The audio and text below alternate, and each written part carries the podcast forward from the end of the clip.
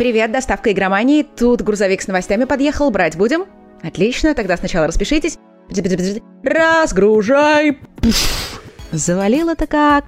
Сейчас будем вместе разбираться. Новости на старт. Внимание. Погнали.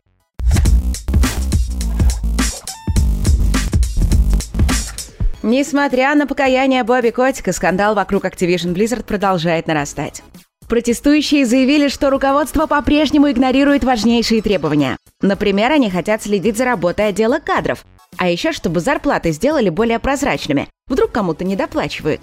В том числе и поэтому сотни сотрудников Blizzard и вышли на забастовку. Их поддержали коллеги из Ubisoft. Полтысячи сотрудников из 32 студий по всему миру написали открытое письмо в поддержку протестующих. В нем они призывают всю игровую индустрию объединиться и вместе выступить против домогательств и дискриминации. Тем временем игроки устраивают свои флешмобы в World of Warcraft. Они собираются в одну кучу и одновременно выходят из игры, показывая тем самым Blizzard, что это они здесь власть. И как они скажут, так и будет. И это, кстати, не шутки. В социальных сетях началась настоящая охота на ведьм, и никто не знает, чем все это закончится. Бедный шутер Titanfall по-прежнему атакуют хакеры, а разработчики несколько месяцев ничего не могут с этим сделать. Видимо, терпение фанатов совсем лопнуло, и один из них решил изучить проблему сам. Проведя реверс инжиниринг кода, он выяснил, что проблема на самом деле ерундовая. Один человек мог бы починить игру за несколько дней. Игрок даже привел список действий, и в нем всего 8 пунктов. Мы, конечно, не эксперты, но, похоже, ничего сложного там нет. Часть информации он отправил напрямую разработчикам, опасаясь, что ею могут воспользоваться хакеры. Будем надеяться, что теперь у студии не останется отговорок, чтобы забивать на проблему и дальше. Ну а власти России решили провести очередную реформу образования. Но не стоит пугаться, потому что планы эти оказались довольно-таки толковыми. К концу следующего года в вузах должны появиться курсы подготовки разработчиков компьютерных игр. Кроме того, будут готовить специалистов по спецэффектам для кино и другим нужным нынче направлениям. В пример ставят Южную Корею. Там государство тоже поддерживает игровую индустрию и зарабатывает на этом миллиарды. И что уж совсем неожиданно, студентов начнут учить киберспорту. Автором идеи выступил Ростелеком. Там уверены, что киберспорт будет развивать в студентах интерес к учебе, когнитивные способности и навыки командной работы. В общем, похоже, что государство признало наконец, что игры — это серьезно. Весной заговорили о фонде поддержки разработчиков игр, теперь вот это. Похоже, темой занялись всерьез. Ну а Sony хвастает своими успехами. PS5 официально взяла планку в 10 миллионов проданных устройств. Глава PlayStation Джим Райан заявил, что сейчас компания производит консоли быстрее, чем когда-либо, но этого все равно не хватает. В том числе потому, что в Азии спрос на PS5 оказался выше ожиданий. В первую очередь в Китае, хотя всегда считалось, что там признают только ПК. Возможно, именно поэтому Sony сейчас активно переносит туда старые эксклюзивы.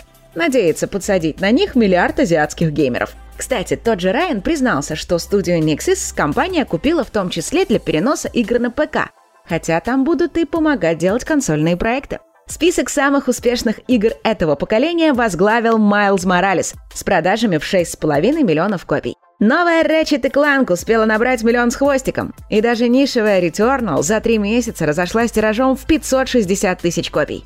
Неплохо для консоли, которая еще и года не стукнула. Так, это рассказала, это рассказала, о чем забыла. А то уже ушло в Блиц, вот как раз и он. Планируемый выпуск портатива Steam Deck немного отложили – хотя с анонса не прошло и месяца. Теперь дорогие модели выйдут во втором квартале 2022 года, а дешевые не раньше следующего лета.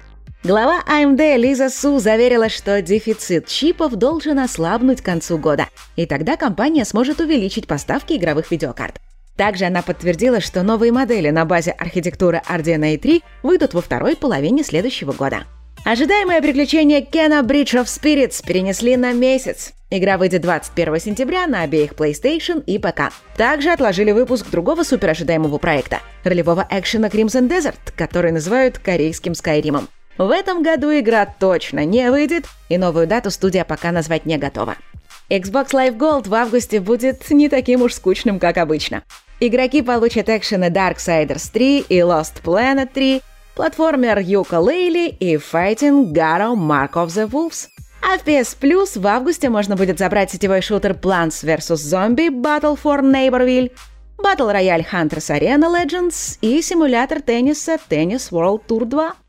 Ну и если вечер свободен, то вот тебе моя кинорекомендация. Фильм «Пиджак» 2004 года.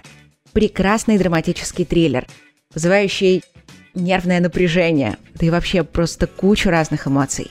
И вроде бы темами с потерей памяти, с зависанием между разными временными пластами уже никого не удивишь. Но здесь другое. Здесь точно надо смотреть. Короче, представь. Наш главный герой – бывший военный. И, надо сказать, очень невезучий парень. Ну, сам подумай. Вернулся ты на родину, ура! Хочешь забыть весь ужас войны. И тут же оказываешься на скамье подсудимых по обвинению в убийстве полицейского. Ребят, ну какое еще убийство? Человек родину защищал, очень добрый, помог людям на дороге. Да и ладно бы его посадили. Нет, он оказывается на лечении в психушке. Ну, как на лечении. Едва ли запирание человека в смирительной рубашке в камере морга можно было бы назвать живительной терапией. Сказать еще можно много чего, но лучше просто сесть и посмотреть. Очень психологическая штука. Сложная, но безумная и захватывающая. Пиджак. Смотри. Увидимся уже в пятницу. Как неделя-то быстро летит.